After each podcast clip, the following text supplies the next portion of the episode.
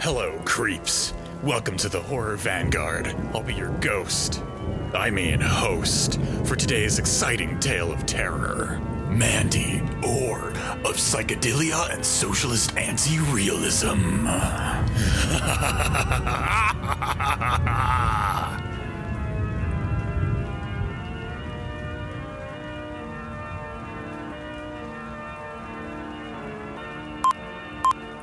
Dear listeners, co ghost and producer Ash here.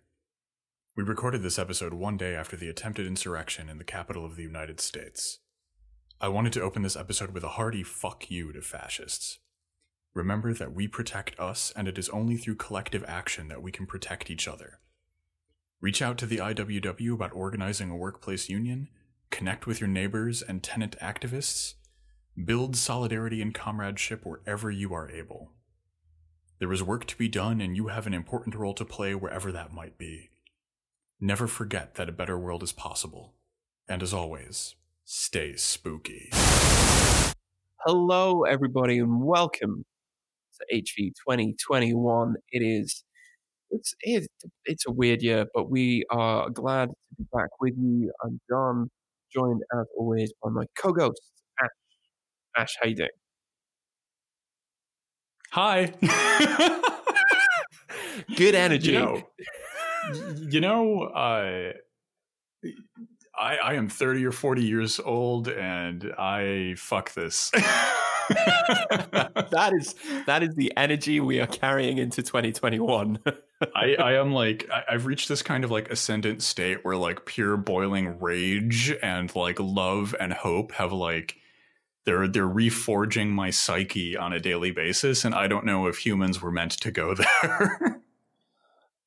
Uh, you know what? I think that's an entirely uh, an entirely kind of appropriate headspace to be in to be talking about this film. If we're talking about um, the, the, the the the the coagulation of uh, rage and love and the the psychic place that few dare tread, as we are talking about the infinitely memed film Mandy uh, a heavy metal revenge thriller, um, as it self describes. Before we get into the film, first, a word from our sponsors.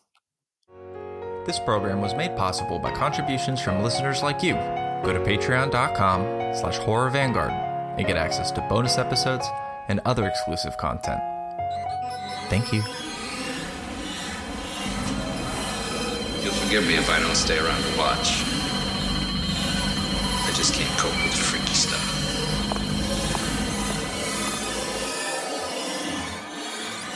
Now we're talking about Mandy today. Uh, it's it is a a rich film. It's an interesting film. Um, for people who have not seen it, I, it it might come off as a kind of as a bit as a bit goofy or a bit strange, but that's not the case. And so, Ash, for the first time this year, would you mind explaining to people what today's film, Mandy, is all about? All right, listeners out in podcast land, are you ready to talk about how Napalm Death and Ansel Adams are doing the exact same thing? Because I am. Swiss photographer Ernst Haas stated for his love of color film, I was looking for it. I needed it. I was ready for it. I wanted to celebrate in color the new times, filled with new hope. Haas made this comment in 1951 as the aftermath of World War II was truly beginning to settle and new realities solidified. Our time reflects that post war period. However, like a true reflection, it's flipped. We are in the mirror period where a weight drags down all reason to celebrate, and even the act of embracing a lover requires one to first push aside the cognitive change forged by capitalism and decay. Our labors are at once as Herculean as they are Sisyphean. This leaves us with a hunger greater than that known in Haas's time. Simple color film has become overexposed through corporate utility. It is no longer the language of Haas's new hope, but a language of advertised and focused grouped messaging. We are losing our taste for color, as commercial as it has become. We long for, need something new to taste. We are starved. Panos Cosmatos brings us a strange new sample of taste. Another landmark photographer, Ansel Adams, once remarked I prefer the term extract over abstract, since I cannot change the optical realities, but only manage them in relation to themselves and the format. Mandy is not a surrealist rejection of our time, but an embrace of reality. This, in Zizek's terms, is a real more than reality. Through rejecting this trite objectivism, Cosmatos is able to grasp at our moment, all the rage, the pain, and the near ballistic fervor that pushes us through in search of those greener pastures where we can finally lay down and rest. Drink deeply of the truth that the only way out is through. I leave you with a poem changed only ever so subtly to embrace the clarity forced upon us in our moment. He is propped upright in some last lost corner of his life, awaiting the only new thing left to see. He cultivates memories rich and brown like gardens. Hardly eighty, his eyes already inward turning, he has banished himself towards the fine gray dust. Tonight, wrapped around a chair, he rolls another damp cigarette and sends those blue clouds on their familiar reach into the bag of weathered yarns. And like some deft and protoplasmic being, turns himself inside out to feed on the cacophony that is me. Welcome to our discussion of Mandy. Uh, chills. Literal chills. It's it has been it has been too long since I have had the privilege of listening to you do one of those. Yeah, that one was really fun. I really enjoyed writing that one. so let us talk about Mandy. What is ostensibly on the surface a kind of pretty straightforward piece of film but is maybe one of the most visually interesting, definitely one of the most sonically interesting films I've seen in a really long time. Um, where where where do you want to start?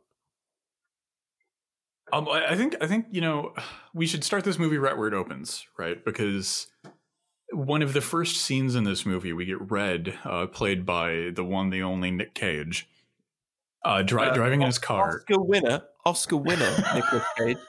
Let, we're just going to put some respect on his name. You know, he's that's true. That's true. Uh, one one of our opening shots is he's driving and he's listening to part of a speech by Ronald Reagan, right? And I think it would be easy to kind of dismiss that as a bit of temporal setting, right? You know, this movie wants to remind us that it's in the 80s. These are contemporary political events that happened in the 80s you know, here is your reminder of that. He's not listening to Bush. He's not listening to Trump. He's not listening to FDR. He's listening to Reagan. But I think what I would want to highlight is I would want to go one layer deeper than that. And like, he, he kind of like, he doesn't just turn off the radio. He doesn't just switch it to something else. He's not just surfing. He really punches at the dial to stop Reagan from talking anymore. And it's interesting to me that the speech that Reagan uh, was giving at the introduction to this film, right? It's a speech about a return to traditional values, right? Mm-hmm. It's it's it's the proto-fascist groundwork for the far right movements that we're seeing today being laid by Ronald Reagan.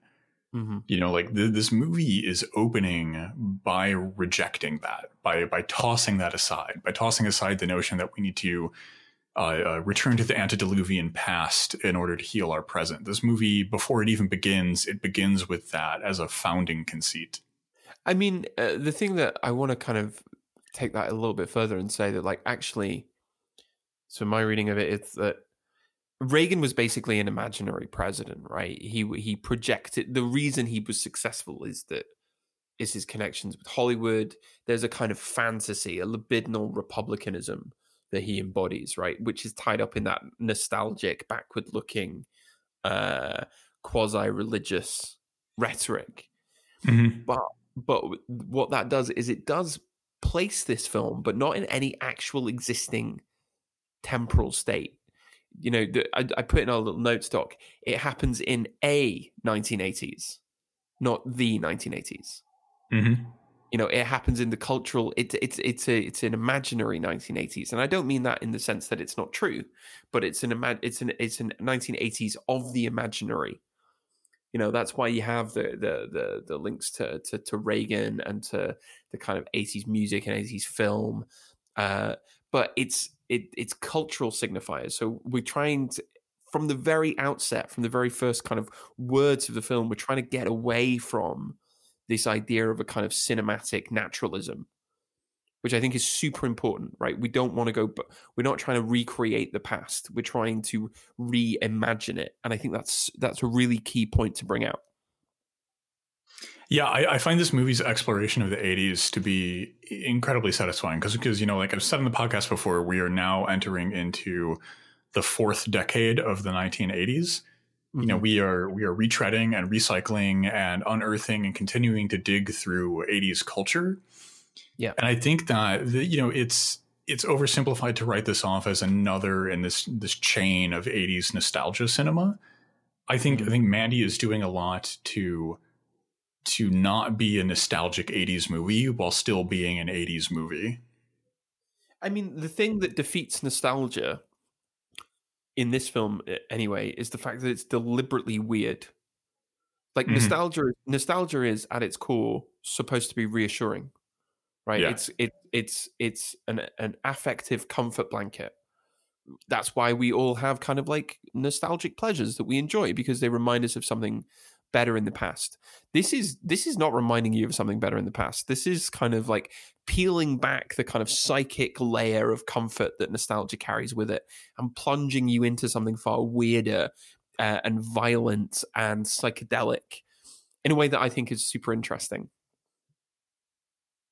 Mm, I completely agree. I think like like this is this is a vision of the 80s that would have been unreadable as 80s in the 80s which yes, I think completely. is is really important for this discussion, right? Like a lot of other 80s products you could have taken back like the Ghostbusters remake, right? Like you could have taken that back to the 80s and played it and people would have been like, "Oh, this is a readable addition to the Ghostbusters franchise," right? Whatever criticism beyond that they might have. But like this, mm-hmm. like you take you take Mandy back to the 80s and like it's only culturally readable as the 80s here in the 2000s. Yes. Yeah, I no, I completely agree with you. I completely agree with you. Um, uh, as everybody knows, that's that's the phrase that's going to kill you if you're playing the Horror Vanguard drinking game. yeah, I, I, completely agree. Um, I've been trying uh, to mix it up lately with uh, "you nailed it," so and add add some more phrases into this one.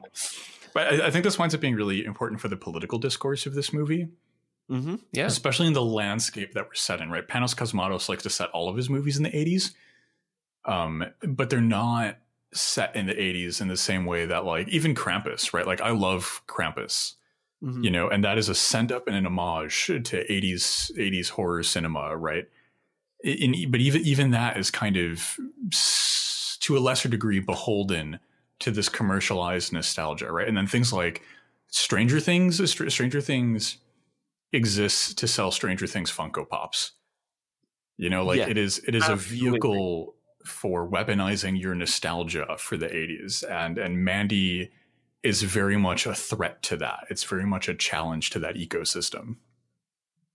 Yeah, and in a way if you think about it like if you're if you're a leftist, the 80s is not a good decade for you. Uh, in in Britain or in America generally. Uh, the left is is uh, in the mainstream uh, politics pretty much in the wilderness. Uh, it'll make its uh, quote unquote return uh, in the kind of zombified neoliberalism of Clinton and Blair. Uh, you know, it's it's not a good time. You know, it's a, a kind of dominant hyper capitalist time. It's the kind of enroaching grey horizon of capitalist realism that you know, on an affective and subjective level, does genuinely seem to leech the color and life out of everything. Um, and then you get films like this, which are del- a deliberate provocation, I think, in a both a political and aesthetic sense. Yeah. I'm trying trying to avoid saying the catchphrase um I, and like I, I think i think like every aspect of this movie kind of feeds into that right? You know like mm-hmm. like obviously we're, we're going to be talking about like the the use of color in this movie and how this movie isn't afraid to just completely wash out a shot. Yeah you know like th- this this movie isn't afraid to just kind of cut to animated sequences. And and it's like it's not afraid to let nick cage just be nick cage right? He he's got a very signature style of acting, you know, uh, like, and I think that's part of what comes together for the whole of this movie. Uh, I'm just I'm just gonna put it out there. Nick Cage is a great actor, uh, but he is a great actor outside of the terms of what we might call cinematic naturalism in performance. Um, you know, the, cameras capture everything, right? That's that's the whole point, which is why there have been generations of of film actors who've been trained in restraint. You don't need to show a lot because the camera is, you know, if the if the director needs to, we can get right up close. We can do an extreme close up, and we can capture the single tear welling in the eye. You know, so it calls for very naturalistic, uh, often often minimalist uh, acting, um, and all of Nick Cage's work deliberately kind of runs against that. Uh, but he's a great actor. I think that's I think that's what makes him a great actor, right? He, so he describes his approach to acting as like quote unquote mega acting, and like I, I, I think I think there's there's something powerful and historic about that, right? Like Nick Cage is the kind of only contemporary actor that reminds me of silent movie stars right like yes. like he is mega expressive right mm-hmm. he he expresses beyond expression and i think you know like this is what i was talking about at the beginning with uh, you know like Zizek's uh, from a pervert's guide to cinema like a, a reality more real than real you know like when these things happen in our lives these kind of like personal incalculable unpredictable traumas you know like we don't we don't turn more mournfully to the camera and then have a single teardrop and then say a, a completely normal and predictable thing right? You know we we have a, a mind shredding bender where we scream through tears alone in the bathroom. Yeah. You know like like that that scene is a more realistic depiction of agony and loss than shows up in any academy award winning film it's it is not a realistic film with a small r. It is a real film in the Lacanian sense, right? The capital R, real.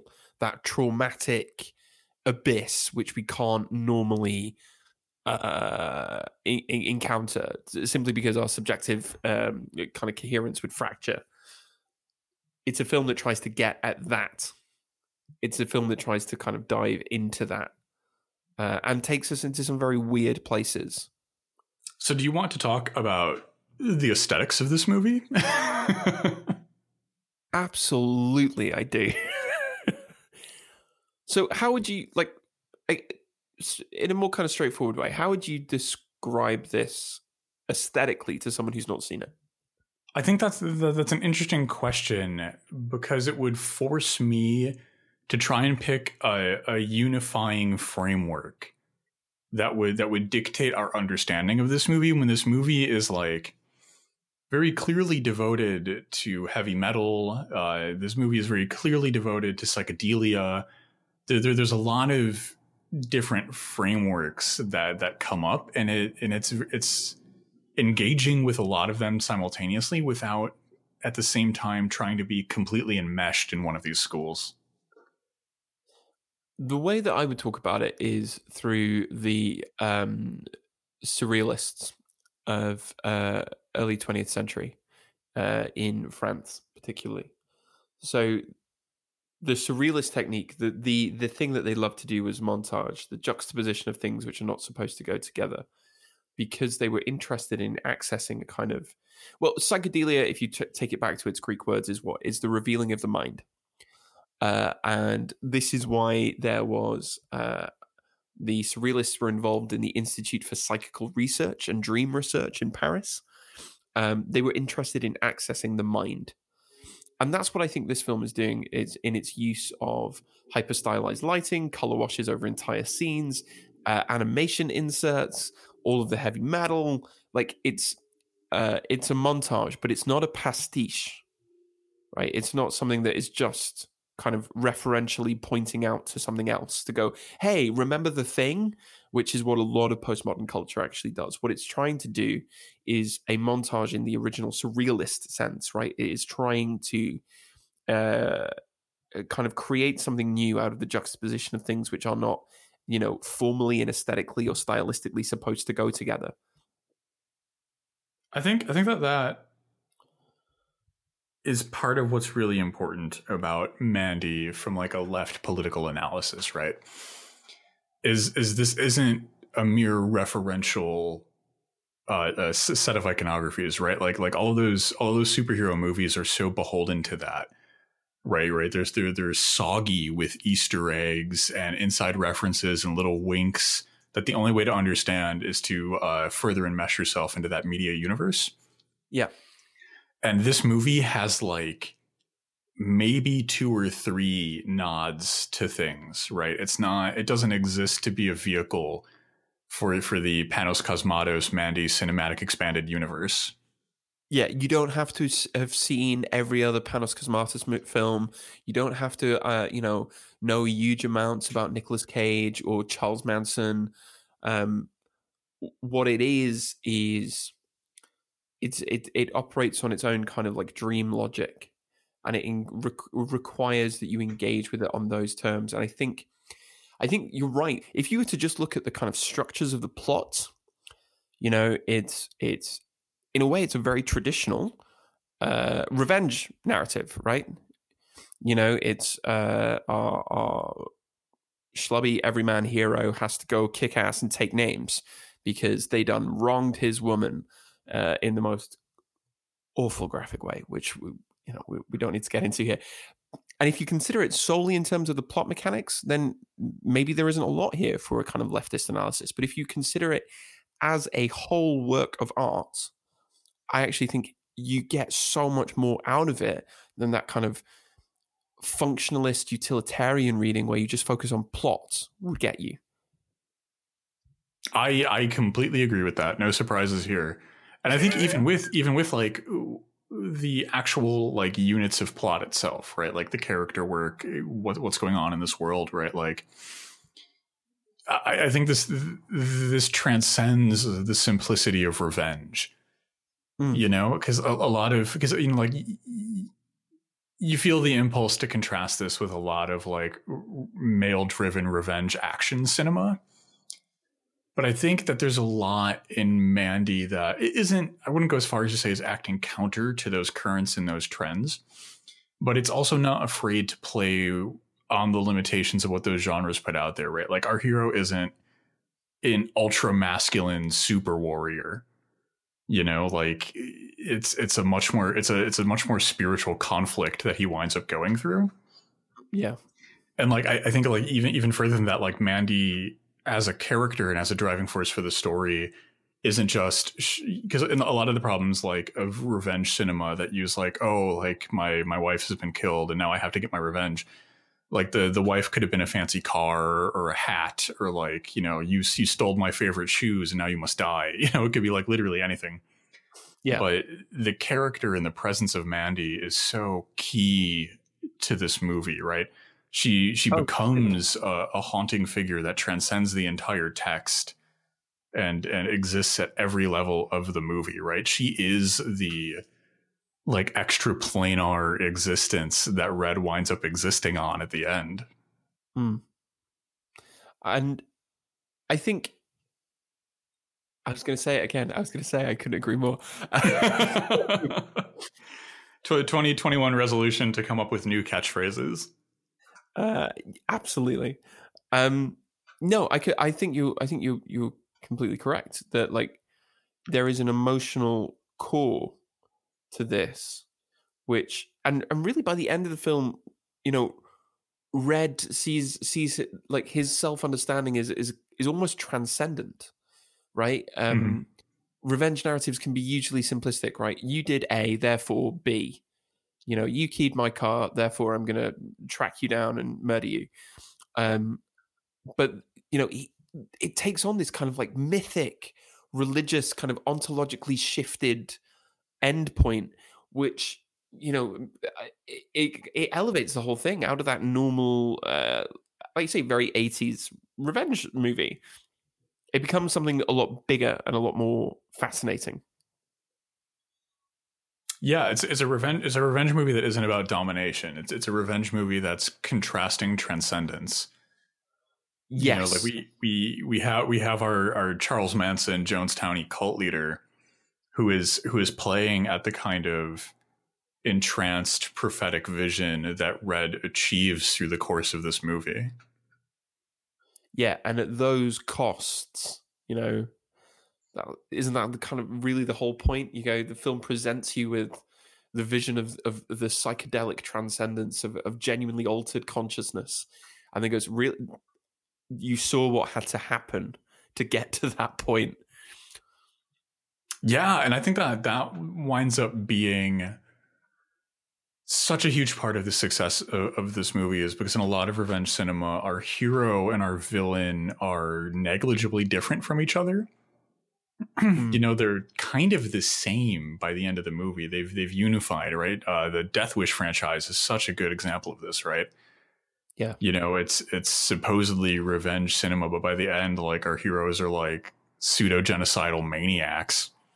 And yeah, and in in, the, in this movie, it's really like like that final the, the boss fight, the, the final the final conflict, right? you know the uh oh, what is what is the line? The, the the psychotic drowns in the waters in which the mystic swims? Yes. i i think that that is so important to reading their characters.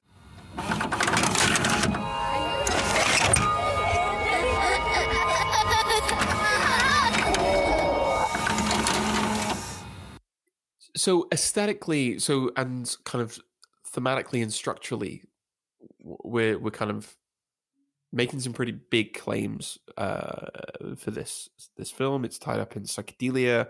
It has that neo giallo lighting. Um, it is extremely stylized. There's a lot of montage, a lot of juxtaposition of things. Um, but also, in a way, this is two films that have been stitched together, right? This is a very sweet, earnest, almost sentimental romance film, a kind of basic two hander, and it's a heavy metal uh, revenge horror film. Uh, and it is both at the same time, which is a kind of interesting thing to point out because it shows that this film does actually fit into fairly standardized genre conventions, but also, even in so doing, it's still doing this kind of juxtaposition. So, what do you think about the fact that this is essentially two films? That this is that kind of sweet, almost sentimental romance, that two-hander with Andrea Riseborough and Nicolas Cage, and and at the same time, it's this horror revenge action movie. I, I think that again speaks to the reality of Mandy, right? And and how, how this film is it's ultra sanity, right? It, it's it's transcending the mundane to achieve realism. You know, like I, I struggled to to kind of like encapsulate what I was thinking about Mandy, right? And then it occurred to me that like this very well could have been like a Dziga Vertov Kino Pravda film, right? And in an attempt to display a reality that is necessarily far stranger than kind of flat documentary could ever depict, right? Because you could do the same plot as Mandy with nothing but flat documentary, right? This, this is a 70s, this is a stock 70s exploitation plot. Evil biker gang, crazy hippie cult. Uh, your girlfriend gets kidnapped and murdered, and now you're out for blood, right? This the, the there's nothing innovative there. It's bog standard but uh, I, I, think Panos Cosmatos is able to push things so much further by by giving up on this kind of uh, uh, objectivist approach towards cinema, and there's there's such a heavy gravity to everything in this movie because isn't life just as absurd as Mandy is? Like like there's nothing in Mandy that happens outside of like some of like the the, the surreal graphics at the end, right? Like like those those two uh the, the, all the planets orbiting and the crazy mountains and stuff, like the kind of heavy metal psychedelia. But like outside of that, like literally, if I found out tomorrow that there was a hyper mutilated biker gang that took bad LSD and they've been driving around the Pacific Northwest kidnapping people Uh, maybe uh maybe a six on my shock meter because I'm wondering how they survived with those kind of injuries within the American healthcare system. Yeah, completely. To put this in the terms of like a, the very old debate in film theory, maybe the oldest one is the question of does the camera show the truth or does it distort reality? That's that's a, that's a kind of foundational debate in what does it mean to make a film. Uh, uh, and it's a question to which Panos Cosmatos answers yes. well, I think I think uh, one one of the things like so I mentioned Ansel Adams at the top.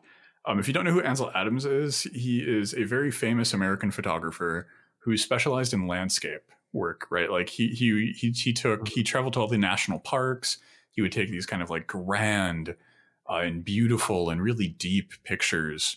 Yeah, what we know Ansel Adams for mostly is kind of like uh, his photography of the Half Dome in Yosemite and like.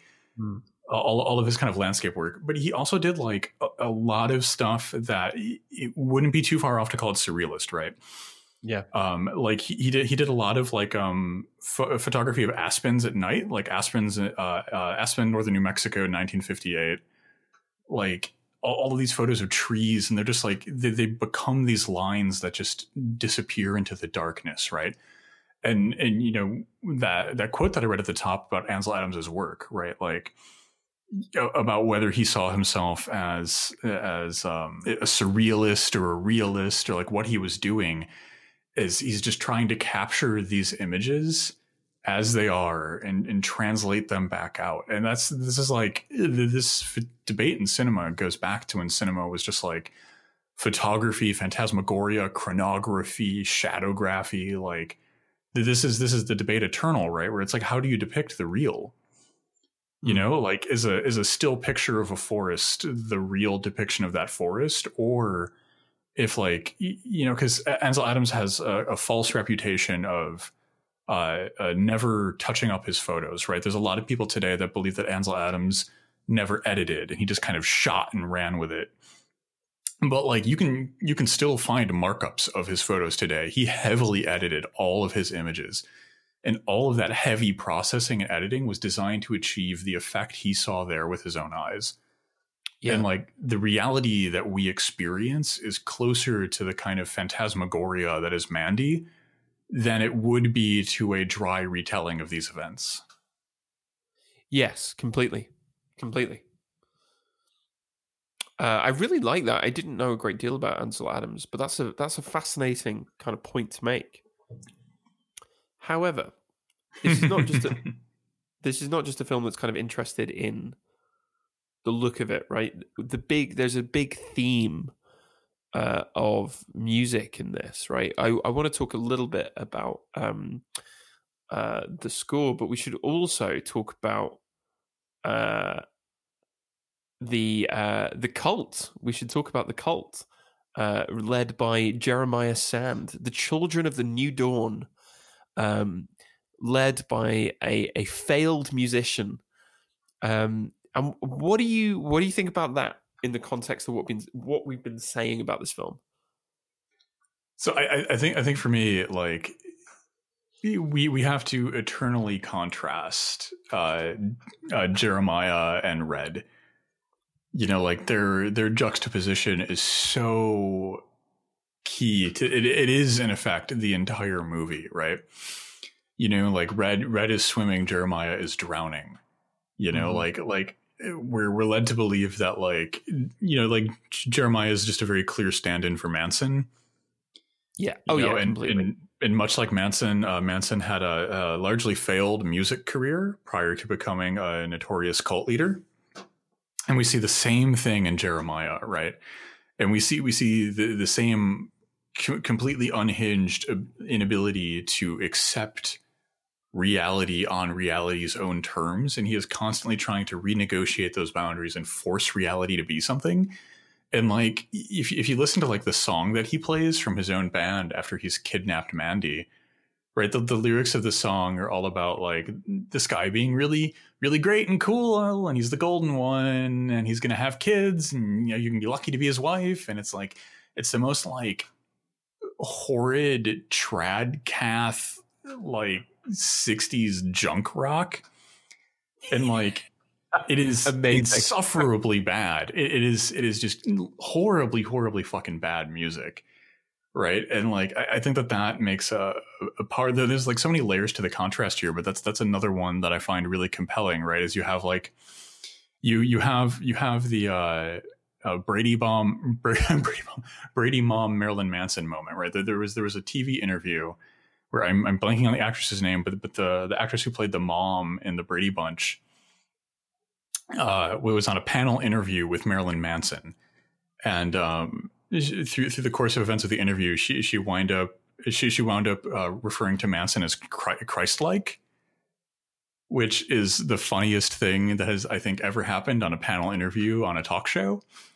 But like you you wind up in this situation where like oh you've got like uh, you know red who is just like consuming all of these drugs covered in gore you know mm. like he's, he's got a giant axe shaped like the celtic frost logo you know he's just he's just going going absolutely ballistic but he in and of himself is infinitely morally superior to jeremiah just despite the aesthetic trappings and i think a lot of this movie is that that's a microcosm of a lot of what we see going on in this movie. It's pushing back on uh, aesthetic, politics as aesthetics, right? It's pushing back on the, the, notion that you can read a book by its cover. You know that you can that you can determine the the wholeness of someone's political reality just by looking at them from the outside, rather than actually like viewing the concert of their activities as a whole piece. It's interesting, isn't it, that like music has always uh, been one of these kind of transcendental forms, right? It's uh, for a very long time it was uh, almost an, inescapably religious thing, uh, music, and and you're right. Jeremiah's music is awful, and Mandy's response is entirely appropriate, just to laugh in his face. Um, but before we move on from the music, there is, I think, we should just just take a minute to talk about just how fucking cool the score for this film is. Agreed.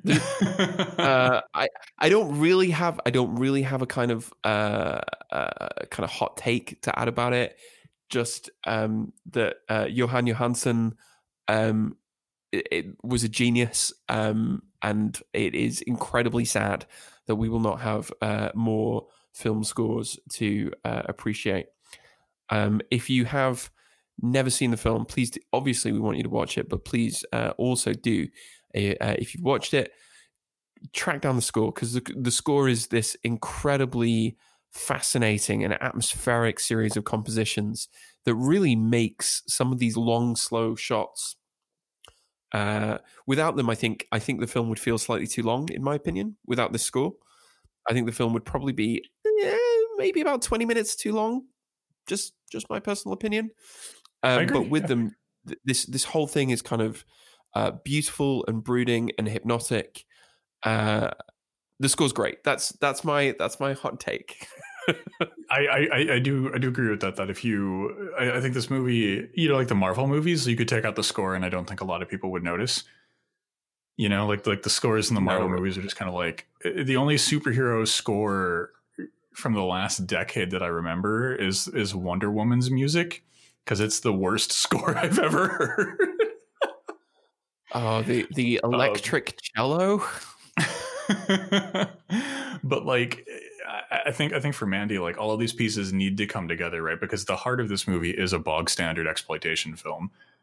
And if you if you're going to take a piece that's so well codified like that and so basic and essential, you're going to need to do some pretty incredible stuff with it.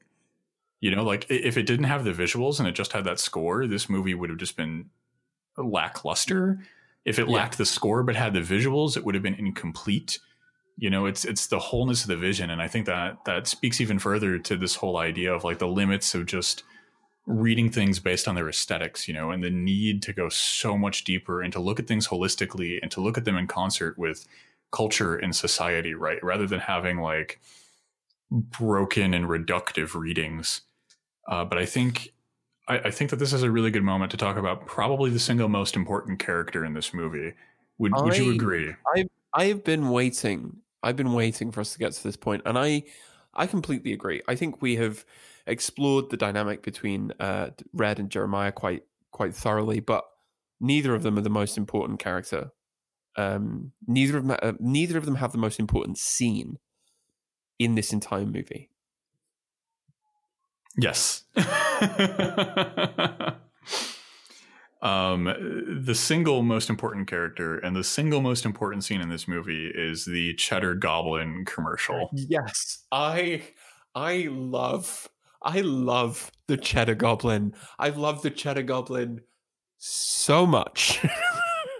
Yeah. The, so uh, for those of you who haven't seen Mandy, um, uh, after after all of the most horrific stuff has happened to Red, right? Like like after after Mandy's been kidnapped, after he's seen some terrible shit, you know, he is psychically th- there's a wound in his psyche, right?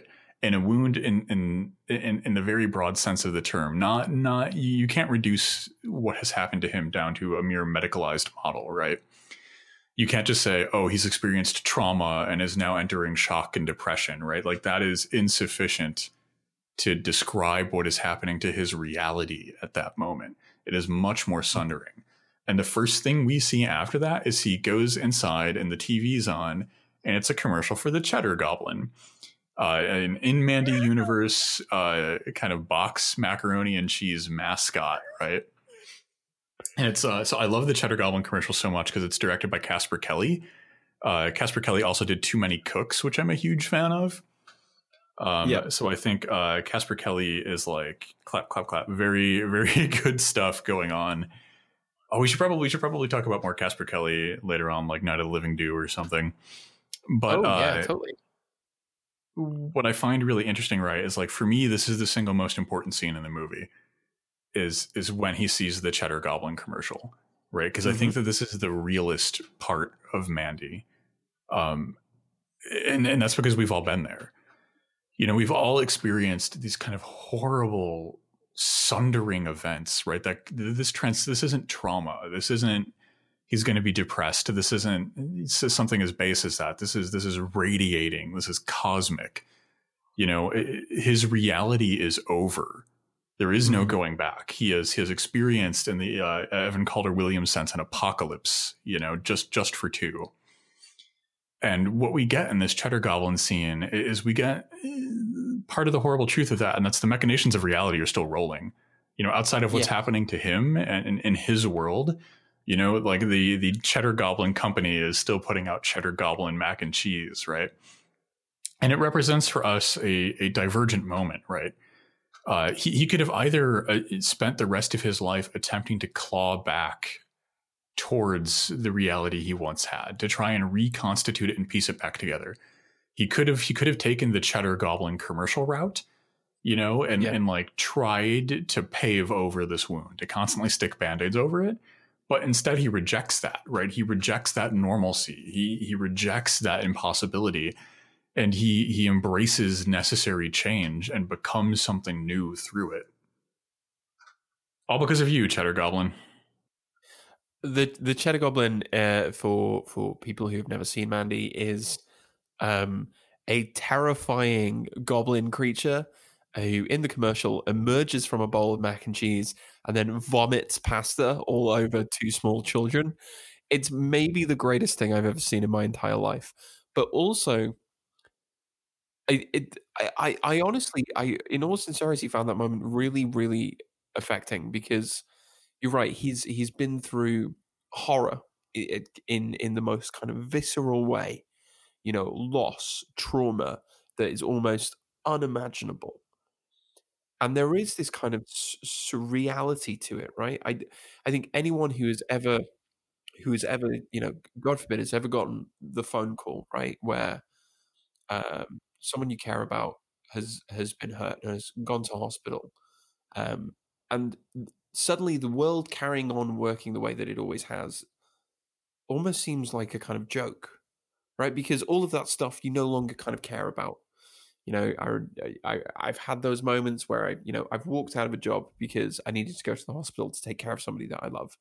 Um, and so that idea of having a job just seemed kind of ridiculous. Seemed like this kind of surreal, uh, almost dream. And that's the moment that you hit with the Cheddar Goblin. Uh, it's it's it's a it's an amazing bit of practical effects work.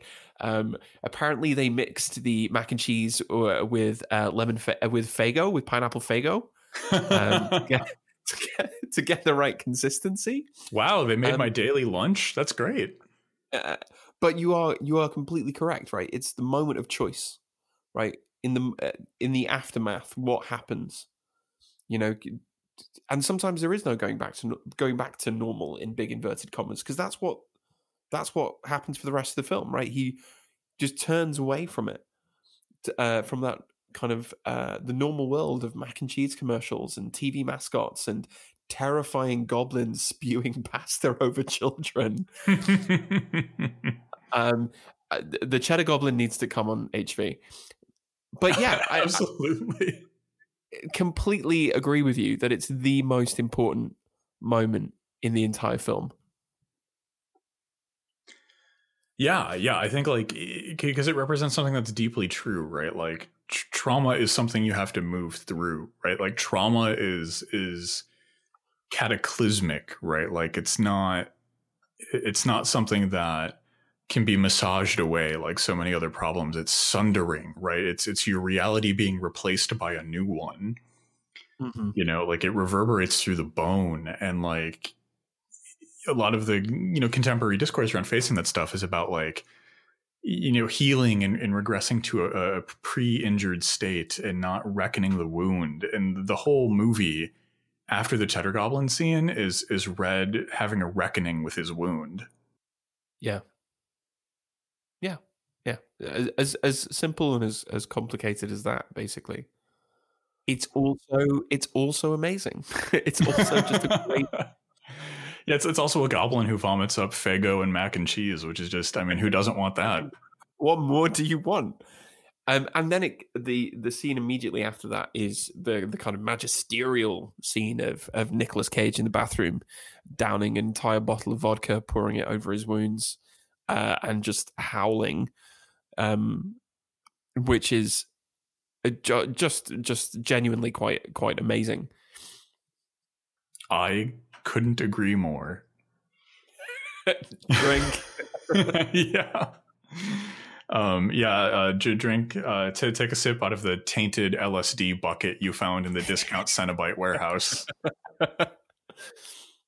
so, so was there anything you wanted to say about, uh, related to the Cheddar Goblin about like realism? So, I wanted to kind of like link it back to uh, everything we've been talking about. Um, and maybe the category that I would put this film into is a critical irrealism. You know, the opposite of capitalist realism would be socialist irrealism. Um, there's a great article that I will see if we can put in the show notes from Red Wedge magazine uh, that kind of goes through this this uh, taxonomy of capitalist realism versus socialist irrealism. Um, but they talk about the need for an overdetermined art. Um, and I'm just going to quote a little bit. They say, Our overdetermined socialism focuses on the individual and collective agency of working class subjects. This includes overt political organization, but it also includes dreams and nightmares, spells and curses, angels and demons, aliens and monsters, failures and libidinal impulses. We will strive for a democratic dream work, a preliminary and collective sketch that echoes Anatoly Lunacharsky's idea of mass democratic God building, which is a great description of Mandy, right? It's this uh, extremely democratized dream work space in which simple uh, cartoon TV mascots that are there to just propagate capitalist consumption get linked into this mythic nightmare world of a working class subject struggling to kind of articulate these violent libidinal desires. Do you want to do you want to briefly talk about our our um our knockoff Cenobites? Yes, let's have a pointless discussion about Cenobites because this movie invoked them, and here I am. Yeah, when so see secretly when you solve the lament configuration, the first thing that appears is a pedantic podcaster from the United States who was there to lecture you about the Cenobites before they show up. I am in fact the true horror of the Cenobites. But um, so what I find really interesting about the kind of like there's a lot to pick apart in the Cenobites in this movie, and I haven't seen a lot of chat on them, so I thought it was worth it to devote a good chunk of time. Right, there's been a lot of good discussion on Mandy and Mandy's character and Red and Jeremiah and their dynamics, but like we're we're we're we're forgetting about our boys in black here, you know, and like one thing that I find to be really interesting is is first and foremost we have to talk about heavy metal right like mm-hmm. like these guys are enrobed in heavy metal aesthetics right they've got the they've got the the Judas Priest look. They you know like leather fetish, very Slayer, lots of spikes, but also like much much darker. You know, it's got that it's got a Rammstein or Marilyn Manson vibe to it with the kind of like fetish attire that's going on there. So so very clearly, and again, like just like the Cenobites themselves, you know, from Wes Craven's work, like all, all of these figures connect back into the same cultures, right? They're they're connecting back into like like fetish culture, right? They're connecting back into metal, they're connecting back into queer identities, right? Like like they're they're part of that networked collective of images. What I find to be interesting about these Cenobites, and uh, you know, listeners can turn back to our episode on Hellraiser,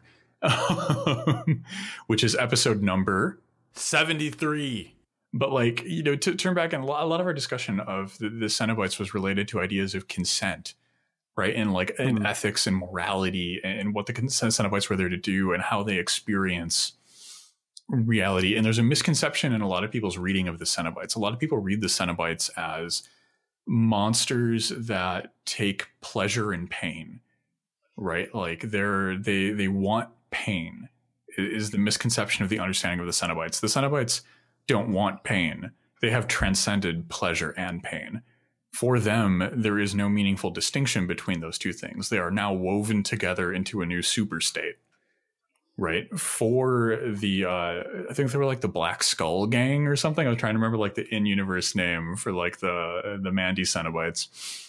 But um, these, these Cenobites are, are incomplete, right? Like they lack the fullness of, of a proper Cenobite, right? Like one, like they're, they're just out for pain. Like we find that when Red goes to, uh, get the Reaper, you know, to, mm-hmm. to go mm-hmm. hunting Jesus freaks, you know, like, you know, the, his, his friend says that like, oh, like they're in all kinds of pain and they loved it. And, and like, that's, that's missing that completion. Right. And also like, obviously like they have no regard for consent. And so what we, what we come to then is that the Cenobites and Mandy are LARPers, LARPing Cenobite identity.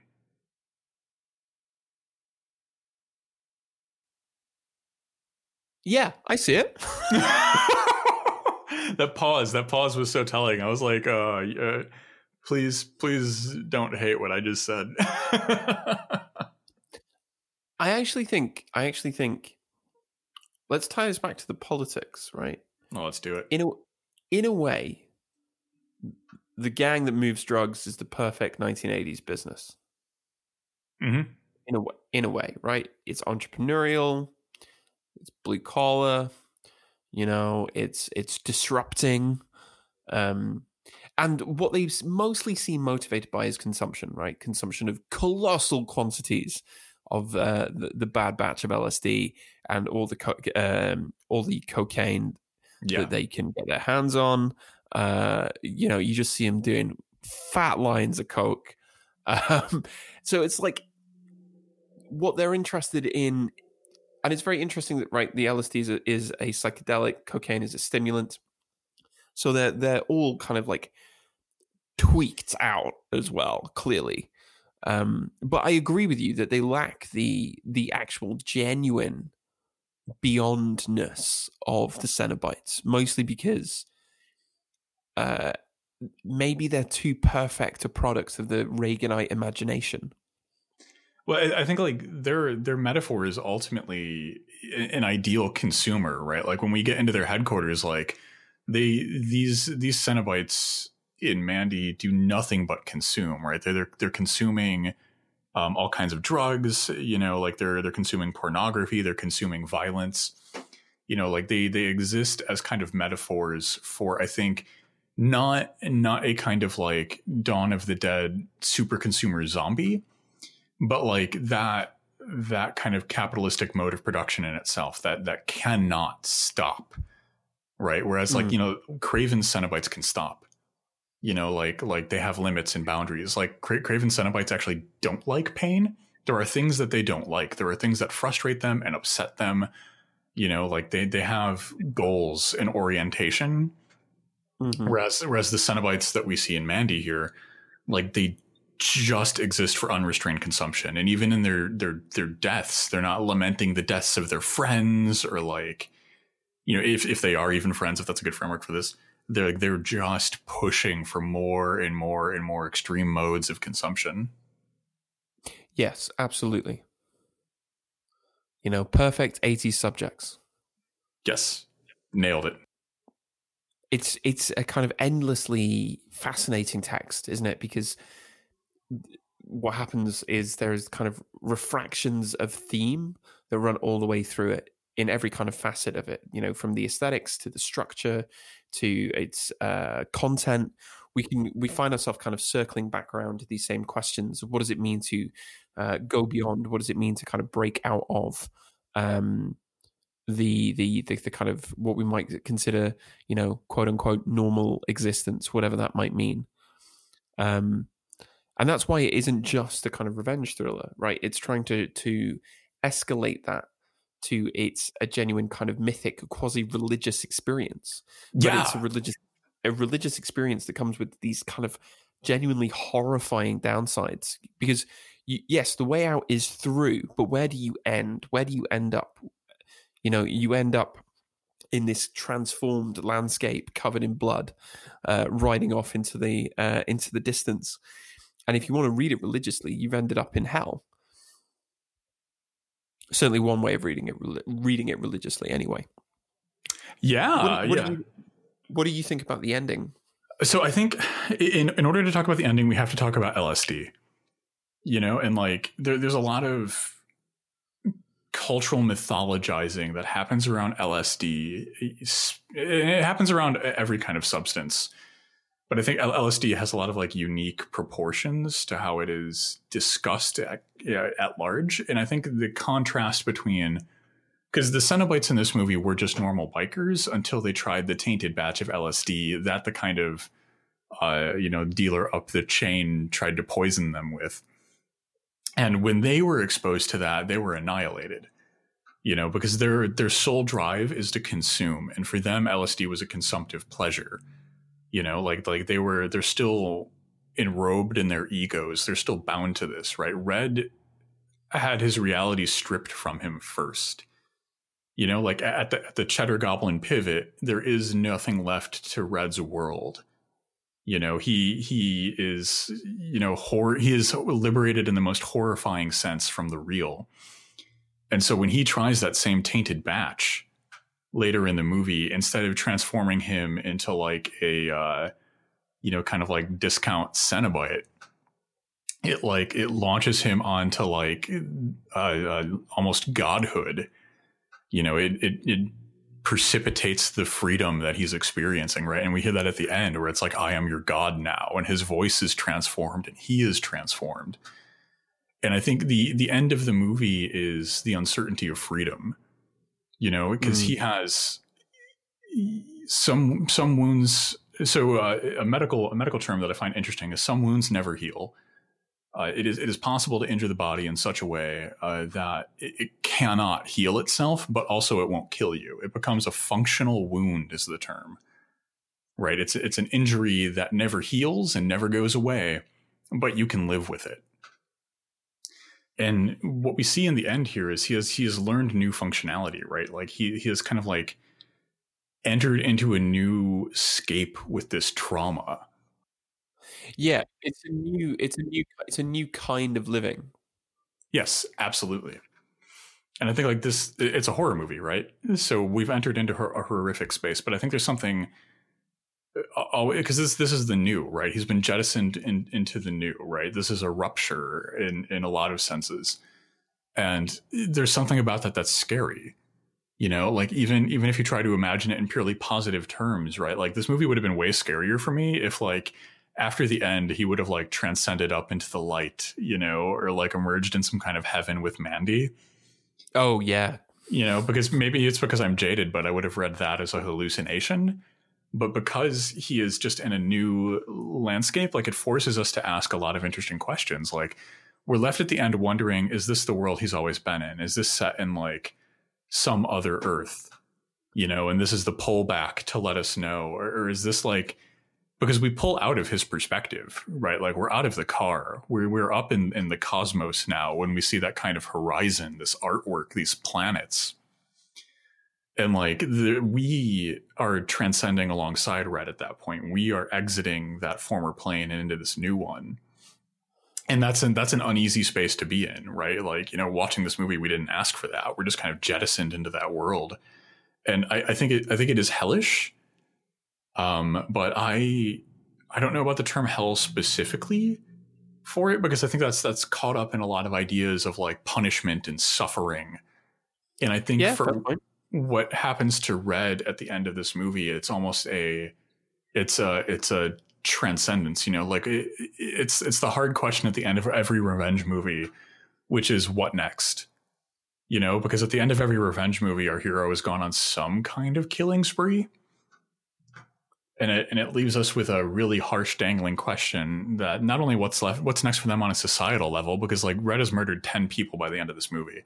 10 people who like by all accounts had it coming but like 10 people nonetheless and so it leaves us with a with a kind of a, a hanging question at the end of what happens for him and i think like the simplest way to answer that is that he is jettisoned into this new this new and unknowable landscape I think that's a really important point that you made about revenge movies because revenge movies are about trying to get what you want.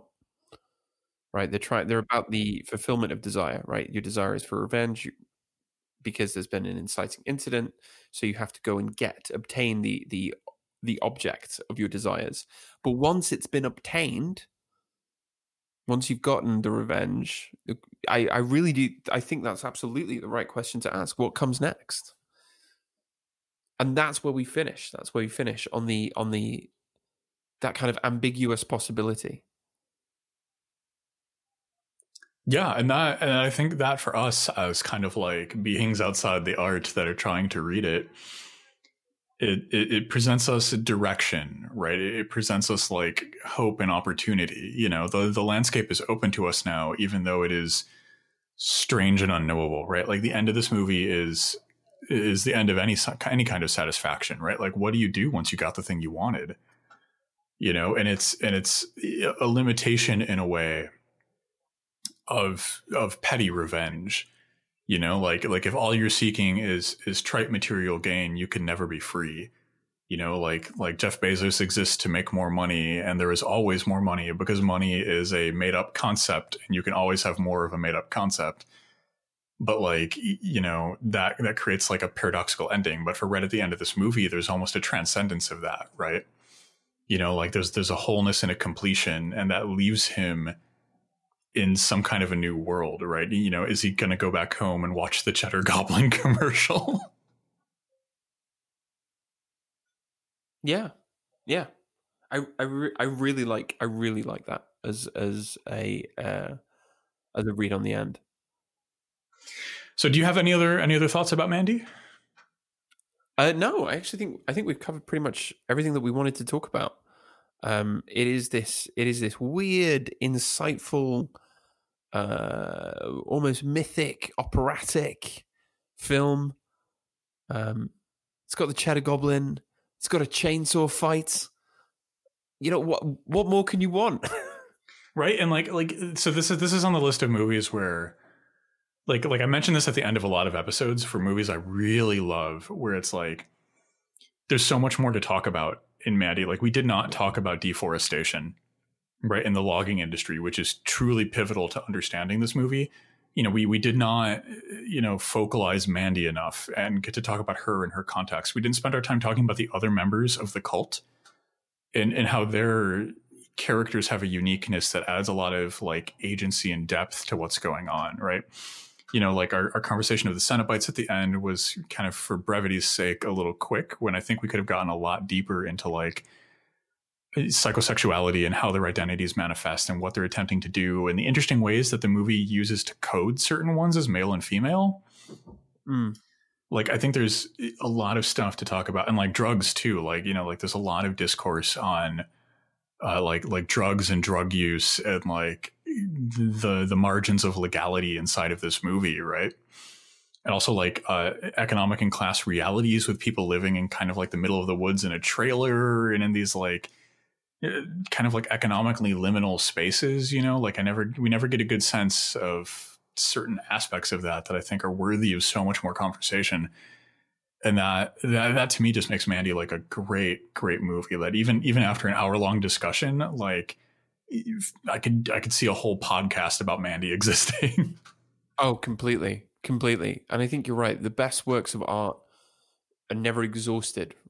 You know, you can always you can always pull out more. Um, right? They they exhaust us, not the other way around.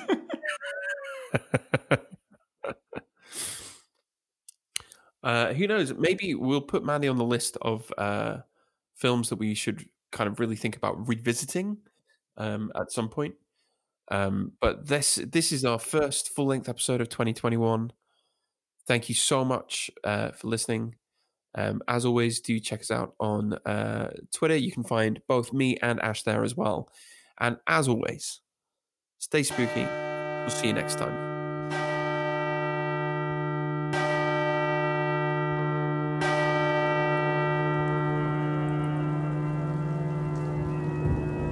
Thanks for tuning in, creeps. And remember, stay spooky. ハハハハハ